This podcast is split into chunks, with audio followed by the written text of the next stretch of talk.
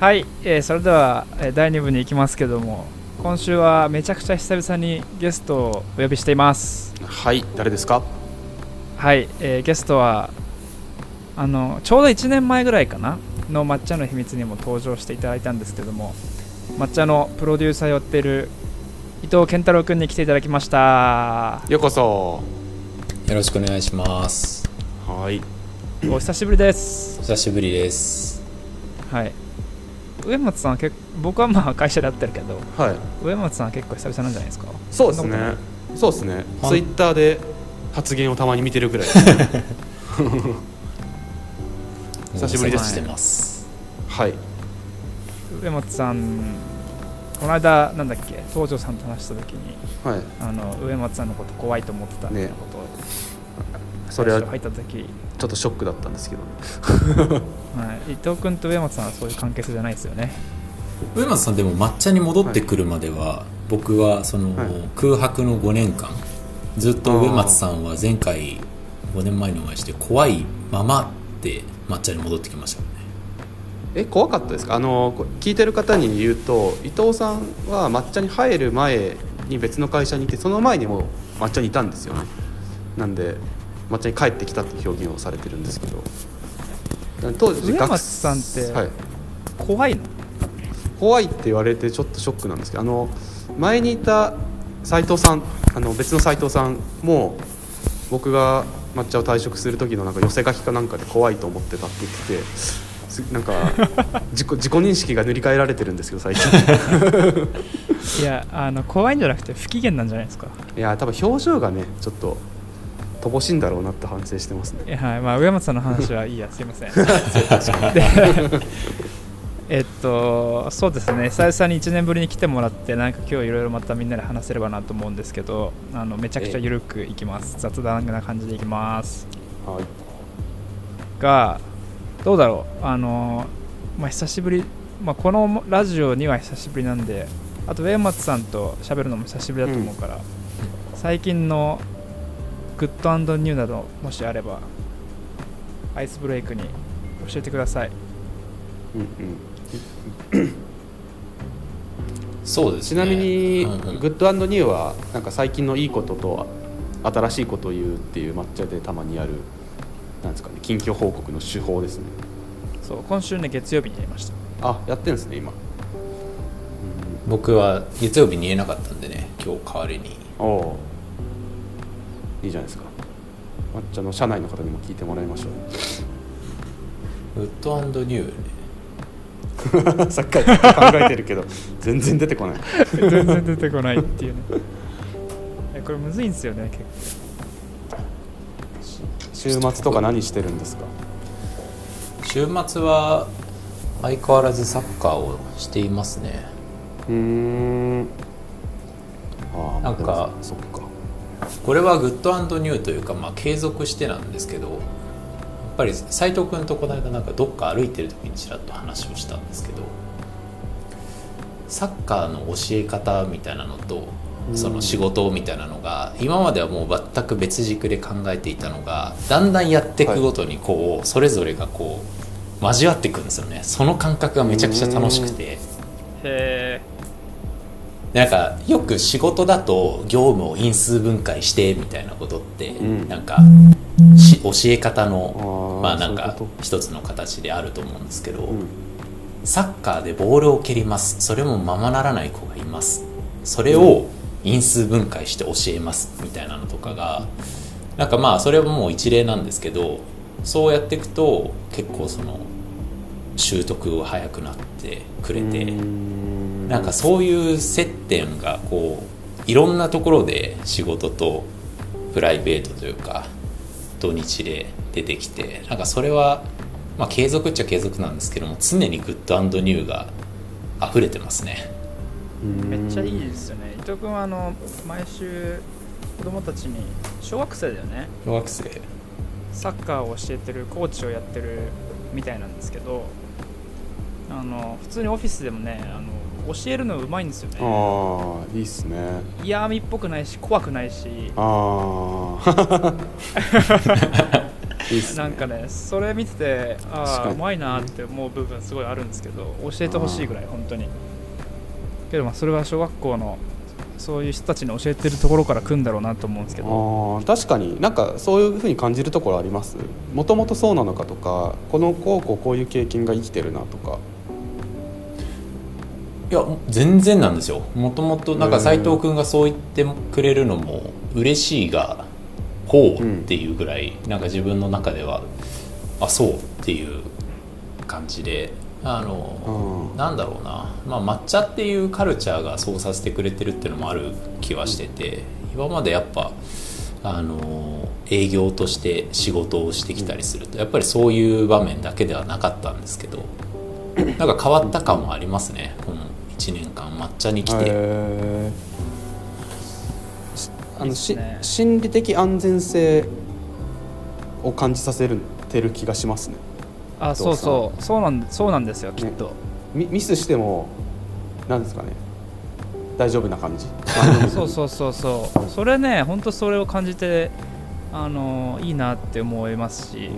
僕なんかは教え方多分下手なんで、奥さんに車のバック駐車の方法っていうか、バック駐車をこうさせた時にめっちゃ時間かかるじゃないですか最初って、うん、でもそれをこう、いやいやこうやってこうでってこうやって以上みたいなそういう感じの教え方 しちゃった時にすげえ怒られてでこっそり教える技術だったかな、なんかそんな感じの本買って読みましたけど、やっぱ心理的安全性を感じさせる教え方とか手取り足取りを教えるのすごい技術があるんですよね、うん、まあ、それを作家で身につけてるっていう内藤君ですけど、この1年でなんか抹茶入って1年経ちましたけど楽しいなって。1年もう経ったんでしたっけ。そう、1年は経ってるでしょ。いやいやまだ。あ、違う、3月か。前回のまっちゃんの秘密が3月1日に入社日に。そうだそうだ、3月だ。そうそうそう。じゃあもうちょっとですね。けどまあもうすぐ1年っていうかあっという間ですけど、楽しいと思うことありますか？なんかこんなこと言うとあんまりね、そんなことないでしょって思われるかもしれないけど、やっぱりインバウンドがやりたくて、コロナでなかなか前職の時はインバウンドやっていたけどコロナによってインバウンドできなくなってしまったっていうところから抹茶に来て、まあコロナの状況はね、そうポジティブ、大幅にポジティブにはなってないけど、やっぱりインバウンドにコンスタントに関われるっていうのがすごい、なんていうか常に楽しいですね。いいことだな、うん、でやっぱり今までどうしても訪日旅行者が来ていない中で、やっぱり自治体とか のお仕事とか多めだったんですけど、ここに来て企業の方とかからもいろいろご相談をいただいたりとか、まあ、そういうお仕事も増えてきたので、とってもやりたいことが徐々に形になってきているかなっていう楽しさがありますね。うんうんうん、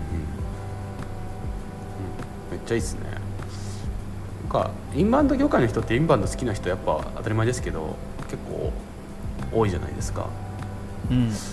でもなんかそういった方を集めるのって結構大変だなと思うんですよね。顕在化してる方はよく見ますけど、ちょっと前まではインバウンドで上がってたんで、成長してる業界だわーみたいな方が多かったんですけど、本当にインバウンド好きな方っていうの価値っていうのを感じますね、この1年ぐらいで。そうですね、なんか言葉として結構、赤がついてきた感じもありますもんね、インバウンドっていうもの自体は。そうですねだからそのある意味考え方とか捉え方としてインバウンドっていうのは抹茶の、まあ、軸としてありつつ、なんか僕は結構その抹茶っていう箱をうまく使って、インバウンドって一言で言えない、なんか日本の魅力発信みたいなところに広く関われるような箱として、うん、まあ使っていけたらいいなっていうふうには思ってたりはしますけど、うん、なんかそういう動きを伊藤君もしてんじゃないかなっていう気は したいんじゃないかなっていう気はしてるけど、うん、そうだよね、うん、きっとね、うん、そうですね。なんか、まあ、インバウンドっていうのはやりたいことがなんかたまたま集約されていたみたいな、一番やりたいこといろんな要素が詰まってたっていうだけで、まあなんか実際に話していく実際の方とかと話しててもやっぱりなんかインバウンドっていう言葉が一人歩きするよりはちゃんとなんかその自治体の観光の目指す方向性があってそこに乗っかってくるのが市場としてインバウンドだよねみたいな話を、まあ改めてこのコロナがない時ってもう本当インバウンドに乗っかっとけば大丈夫みたいな状況だったけど、改めてその自分たちの街に来る旅行者の市場を整理した時にインバウンドっていうものの重要性を再度理解してみたいなところがなんか本来ねそれがスタートにあってしかるべきものがなんとなく進んできたところが改めてそこを考えている方がすごい、まあ僕の周りの方は多いなっていう気がしますね。あと全然話変わるけど伊藤君入ってこの1年でなんか僕は楽しいなとか変わったなと思うのは、うん、インターン生ですね。これ一番でかいかな。なんかインターン生今結構増えてて5人ぐらいいるんですけど、いいね。もう飲み会だのあんまコロナだからあんま言うとあれかもしれないけど飲み会めっちゃ企画してくれたり、うん、今週水曜日にたこ焼きパーティーやるんですけど、うんうん、上本さんもまあよかったら参加してくださいよオンラインで、はい、500円なんで青森からたこパのために来てもらってもいいですけどなんかそういうの企画してくれたりクリスマスパーティーやったり、うーん、結構そういう風にインターン生が輝ける場作りみたいなのを結構一生懸命やってきて、で伊藤君の下にインターン生も、うんうん、伊藤君の下は1人か、うん、けどなんかみんな のそれぞれに担当者いてなんかすごいね、やっぱ若い子たちいるの楽しくていいんですよね。いやわかりますわかります。やっぱそうですね、学生がまあコミュニティにいるかいないかってすげえ大事だなって思いますね。やっぱ地方だと大学が、まあ、あるんですけど少なかったりとかちょっと車、うん、なんかアクセス悪かったりするじゃないですか。東京って都内都心に大学ありますけどとかでなんかその辺の雰囲気の違いってすごい感じるんですよね、うん、若い子はいるんですか？まあ当然大学ありますんで青森の人聞いてたら怒りますよそれいますいますいるんですけどやっぱ郊外に大学あったりとかしてあるんですよね。ちょっと中心市街地もちょっとドーナツ化してるしとかなんかいろいろ課題はあるんですけど、でお隣の弘前市は町の中に国立大学があってやっぱちょっとなんか違いますよ雰囲気が。うん、まあね、なんか若いっていう風に言い方するとちょっとあれですけど学生ですね、うん、もう本当汚れてなくてキラキラしてて、うん、何年か違うんですかね。抹茶にいた頃も初期の頃って結構インターンの方が多かったですよね、うんうん、でちょっと途中から方針転換してインターンさんあんまり雇用しないようになったんですけど雇用っていうのかな、やっぱ雰囲気に影響しますよね。そうですね、全然違うなと思いますよ。いやちょっと僕も学生さんにお仕事お願いしたいなと思ってるのでちょっといいじゃないですか、ここでね考えます。じゃあ僕予算持ってないんで給料が出ないんでその給料を出す方法をまず考えます。はい、まあ、なんかこの1年変わったなと思うのは僕から見てですけど、ね、伊藤君と、うん、伊藤君とか井上さんとかと一緒にインターン生を活躍させるっていうのがやってこれてよかったなと思ってるところなんですけど、うん、なんかそうですね、そんな感じで、アイスブレイクというか近況報告みたいなところが終わったところで、はい、今日せっかくこの3人がいるんで1個テーマを持ってきました。めちゃくちゃでかいテーマですけど、今後観光はどう変わっていくんだろうか、でかいな、めちゃくちゃこうでかいテーマでお話ししてみたいと思います。あんまりファシリテーションうまくないと思うんで、話がつまらなそうでこう途中で詰まっちゃったら終わりましょうそうっす、なんだろうな、観光、なんか大和心さんが2022年の観光キーワードみたいな記事出してて、はい、面白かったんですけど、なんかそれを探そうかな。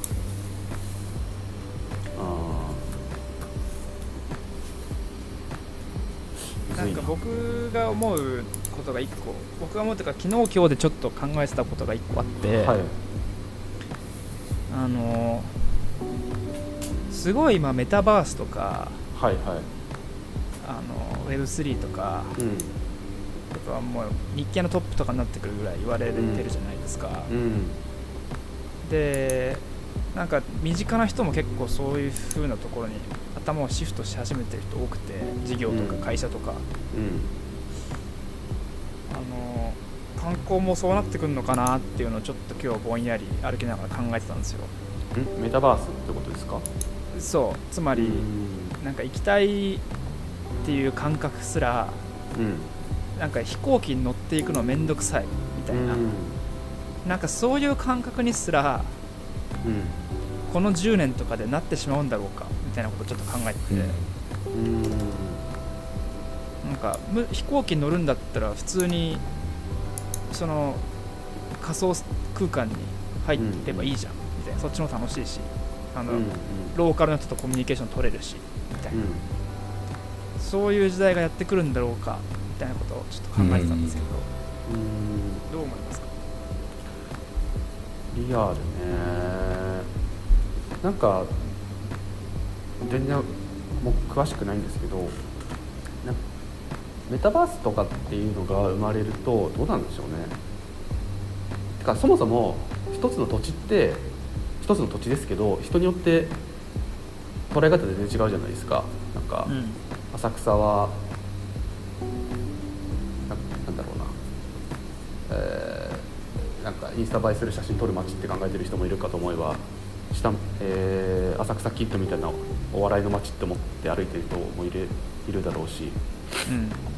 なんかブラタモリみたいな観点で歩いてる人とかも結構いると思うんですけど、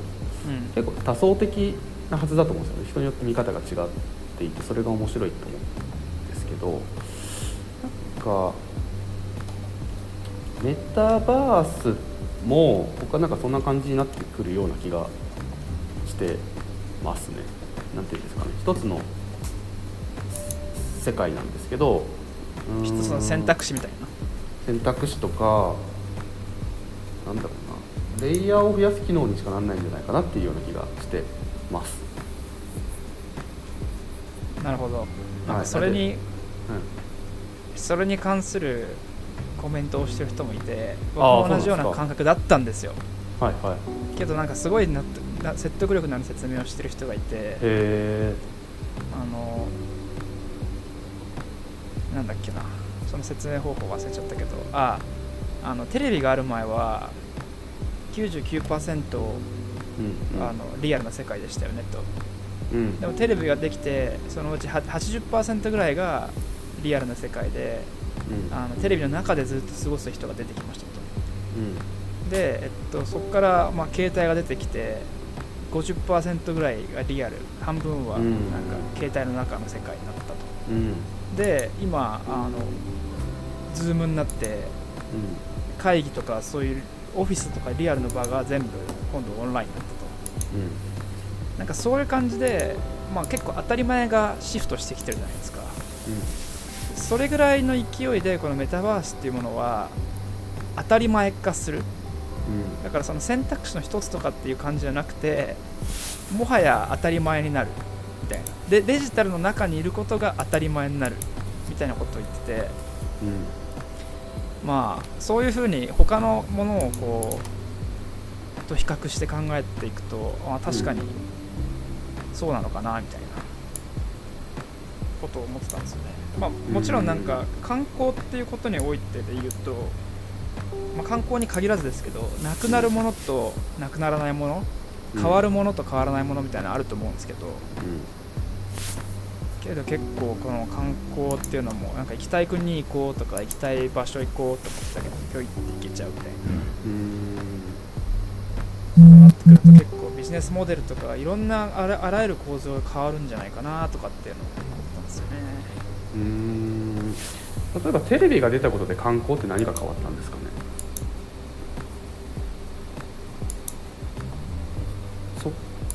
景色とかは見れるようになったけど、それでその場所に行くっていう意欲って減ってないですよね。むしろ増えましたよね、きっと。なるほど。なんでその場に行く意味っていうのが多分テレビ来たことで変わったと思うんですけど、その考え方が応用できるような気がちょっとしました。テレビが出て、まあ、動く世界が見えるようになりましたよね。そうですね。写真じゃなくて、テレビに出たことで観光したい気持ちって多分増えたと思うんですけどね。どうなんだろう。例えばたまたまメタバースの世界に入って、ある地域で伊藤君のアバターに出会いましたと。喋っててすごい仲良くなって、マジでこの人にリアルで会いたいって思って行くみたいな。そういうのとかあるのかな、もしかして。確かにリアルで会う意味って何なのか。同じ体験できたら一緒ですもんね、オンラインで。まあ、ちょっとメタバースの世界の話に寄りすぎちゃってるかもしれないけど、はい、どうですか、ね、皆さんが。まあ多分5年ぐらいで結構こういう感じなんじゃないかって気はするんですけどね。どう思います、観光。なんかコロナ終わって変わることってなんですかね。どうなる。僕は地方に来て、なんかかなり前から言われてたことですけど、2拠点居住するハードルってすごい低いなってすごい感じてるんですよ。ちょっとメタバースとは関係ないですけど、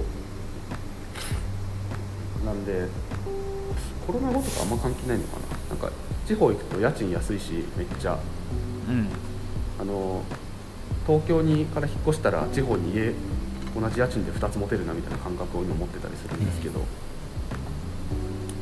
2拠点居住のハードルはなんか下がるような気もしますね。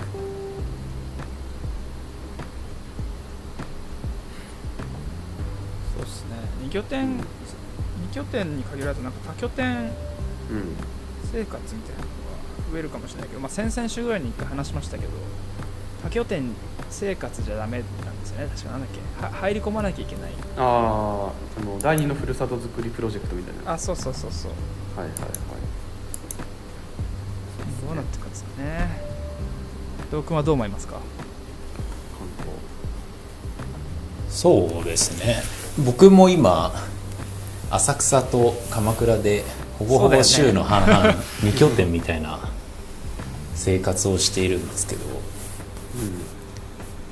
なんだろうな、いろいろやっぱり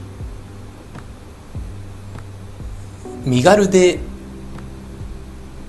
旅行できる、移動できるっていうことに対してのなんか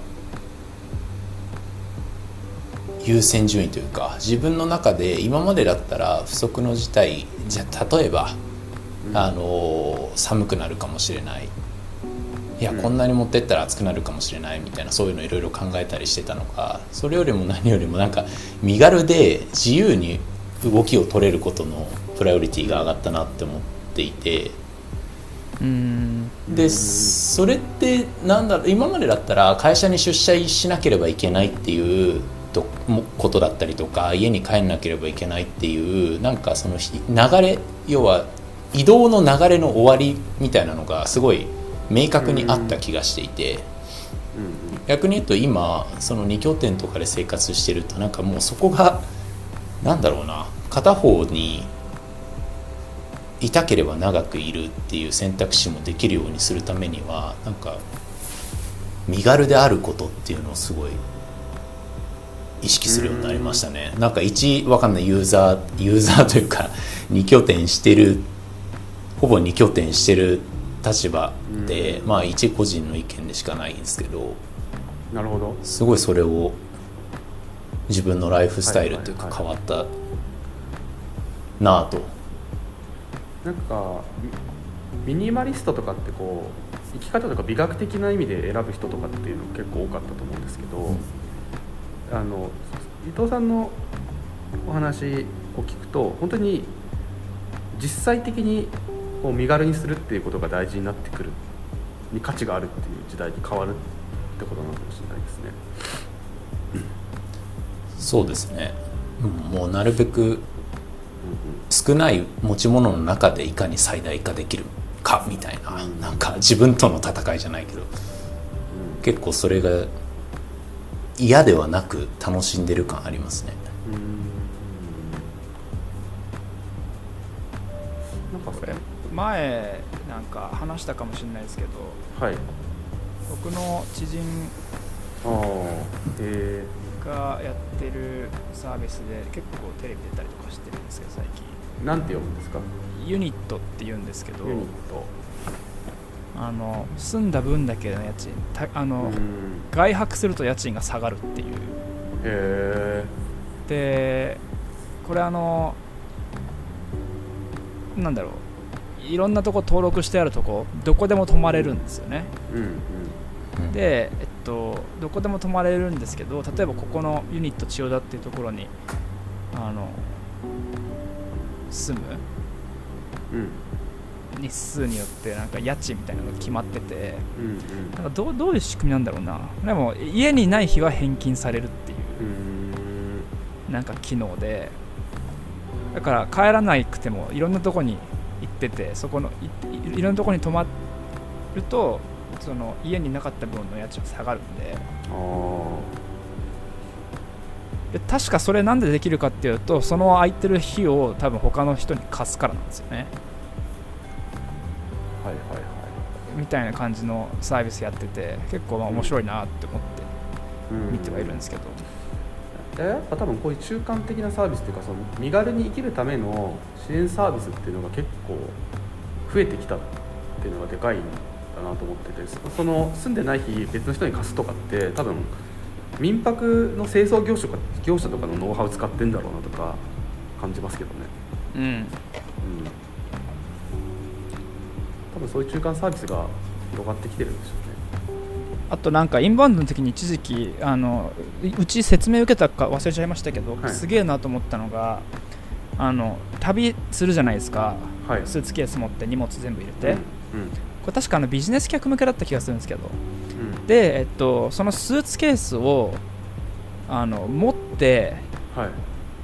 次の旅行先とかに行くんじゃなくて、どっかに送るんですよ。例えば上松さんが香港に行きました、で香港からそのまま出張でなんかで台湾に行きますと、行った時にそのスーツケースをその会社に送るんですよ、そうすると中身全部洗濯してクリーニングして、きれいな状態にしてもらった状態で台湾のホテルに着いてるみたいな。確かそんなサービスがあって、すげえ面白いなと思いましたね。すごい使いたいそうでしょ、伊藤君とかなんか服とか洗濯とかさ、しづらいじゃん。いやだからまさに身軽で行くところの全部のボトルネックは衣類なんですよね。で浅草にで過ごしてます、鎌倉に戻りますっていう時には、まあ日数によってだけどスーツケースゴロゴロしてたりとかするけど、ね、荷物だけそこに残してまた戻ってきて、それこそ変な話、例えば、なんだろう、その付き合っている人の家ぐらいな感じ、要は荷物を自分の服も置いとくけど、次来た時にまたなんかそこに服があって何も持ってかなくてもそこに泊まれるみたいなのあるじゃないですか。ホテルでも僕もそういう使い方できたらすごいなんかいいですよね。ホテルだって洗濯するっていうサービスはもともと既存であって、荷物をラッゲージを預けるっていう機能ももともとあって、それを組み合わせてまた来た時に荷物とともに選択したものがあれば、僕移動の時に何も持ってかなくても滞在できるなって。それさ、滞在先で服をレンタルできるってのはまた違うのかな。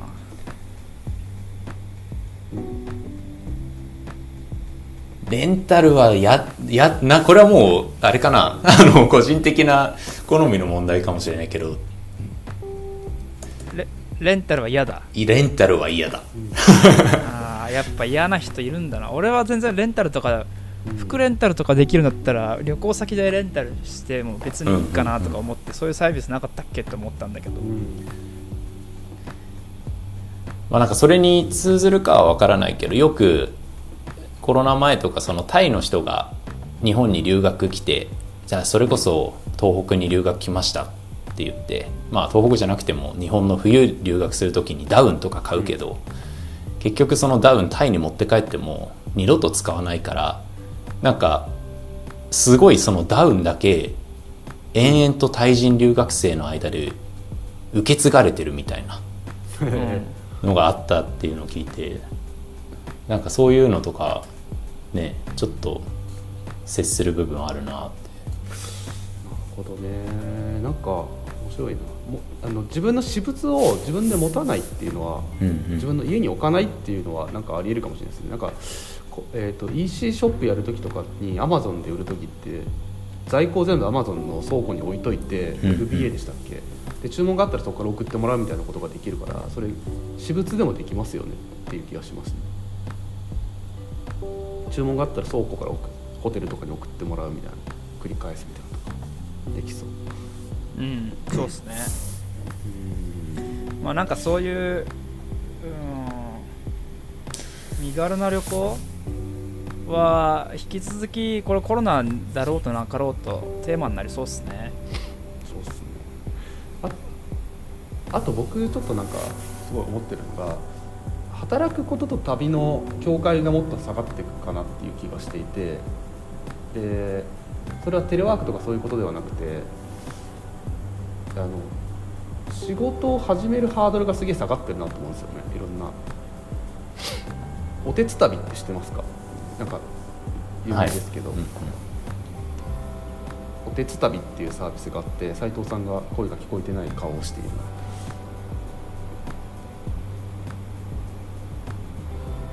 おてつ旅っていうのがあって、どっかの旅先に行くと、その場になんか仕事があるんですよね。簡単な軽作業みたいな、地域の 農家のなんか草刈り手伝うとかそういうのがあって、旅して働くことで地域に深く関われるし、ちょっとだけお小遣い稼げるから旅の資金にもなるよみたいなサービスがあったりするんですけど、なんかそれもそうなんですけど、なんだろうな、なんか今って OEM とかがすごい発展しすぎてて、地方で素材買ってなんか物作って売るみたいなことがすげえ簡単になってて、ウェブとかでもなんで、人脈と、ブランディングの能力さえあれば、いろんな地域に行って自分の商材作って売るみたいなことがすげえ簡単になってきてるなと思って、旅しながら仕事して稼ぐっていうのがこれからどんどん楽になってくるような気がしております。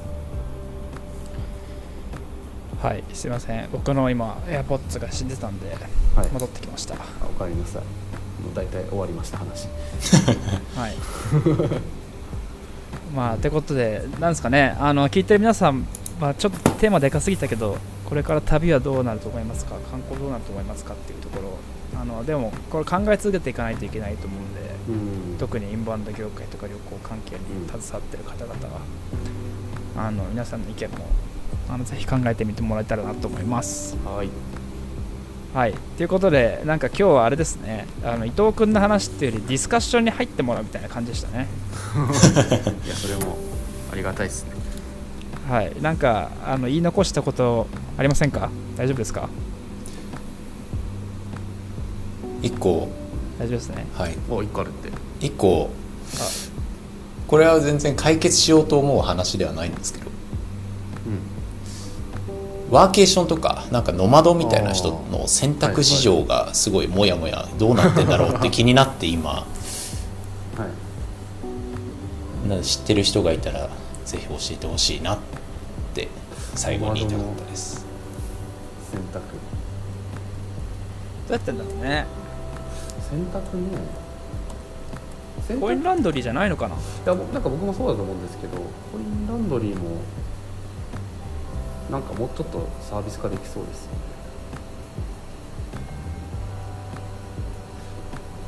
洗濯物ってやっぱこだわるんですかね。洗濯洗剤とか。いやどうだろう、こだわるんじゃないですか結構。バックパッカーとかをしてるときは全然そのドミトリーの蛇口で洗ってでも全然良かったなって思ってたんですけど、いざノマドででもクライアントワーク的なものが旅先で発生するとかもそういうライフスタイルだとあるわけじゃないですか、うん、そうなってくるとまたちょっと違うよなって思うと、うん、とは言っても毎回ホテルでランドリー出してたら、まあ結構バカにならない、うん、実態はどうなってるんだろうなってふと疑問に思います。なんか洗わなくてもいいジャケットとかさ逆に丸洗いできるジャケットとかって確かなんか幕開けかどっかで。あ、そうなんだ、欲しいな。うん、洗ってもなんかシャキッとするジャケットみたいな、うん、あっ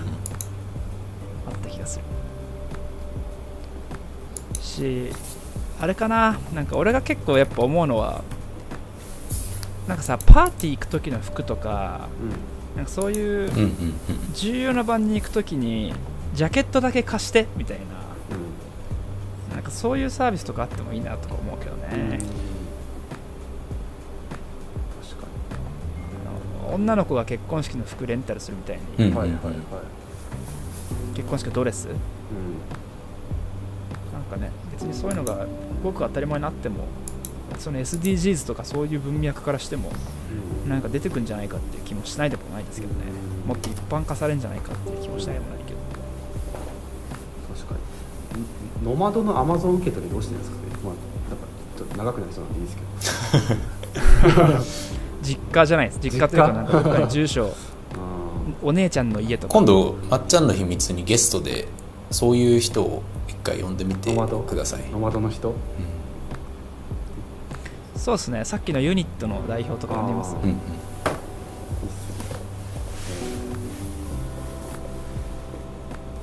はい、ってな感じですかね。はいはい、久々のゲストが来るとやっぱ話が盛り上がるんで、非常に長くなってしまいましたけど、はい、またたまにこうやってゲストを呼ぼうと思ってますの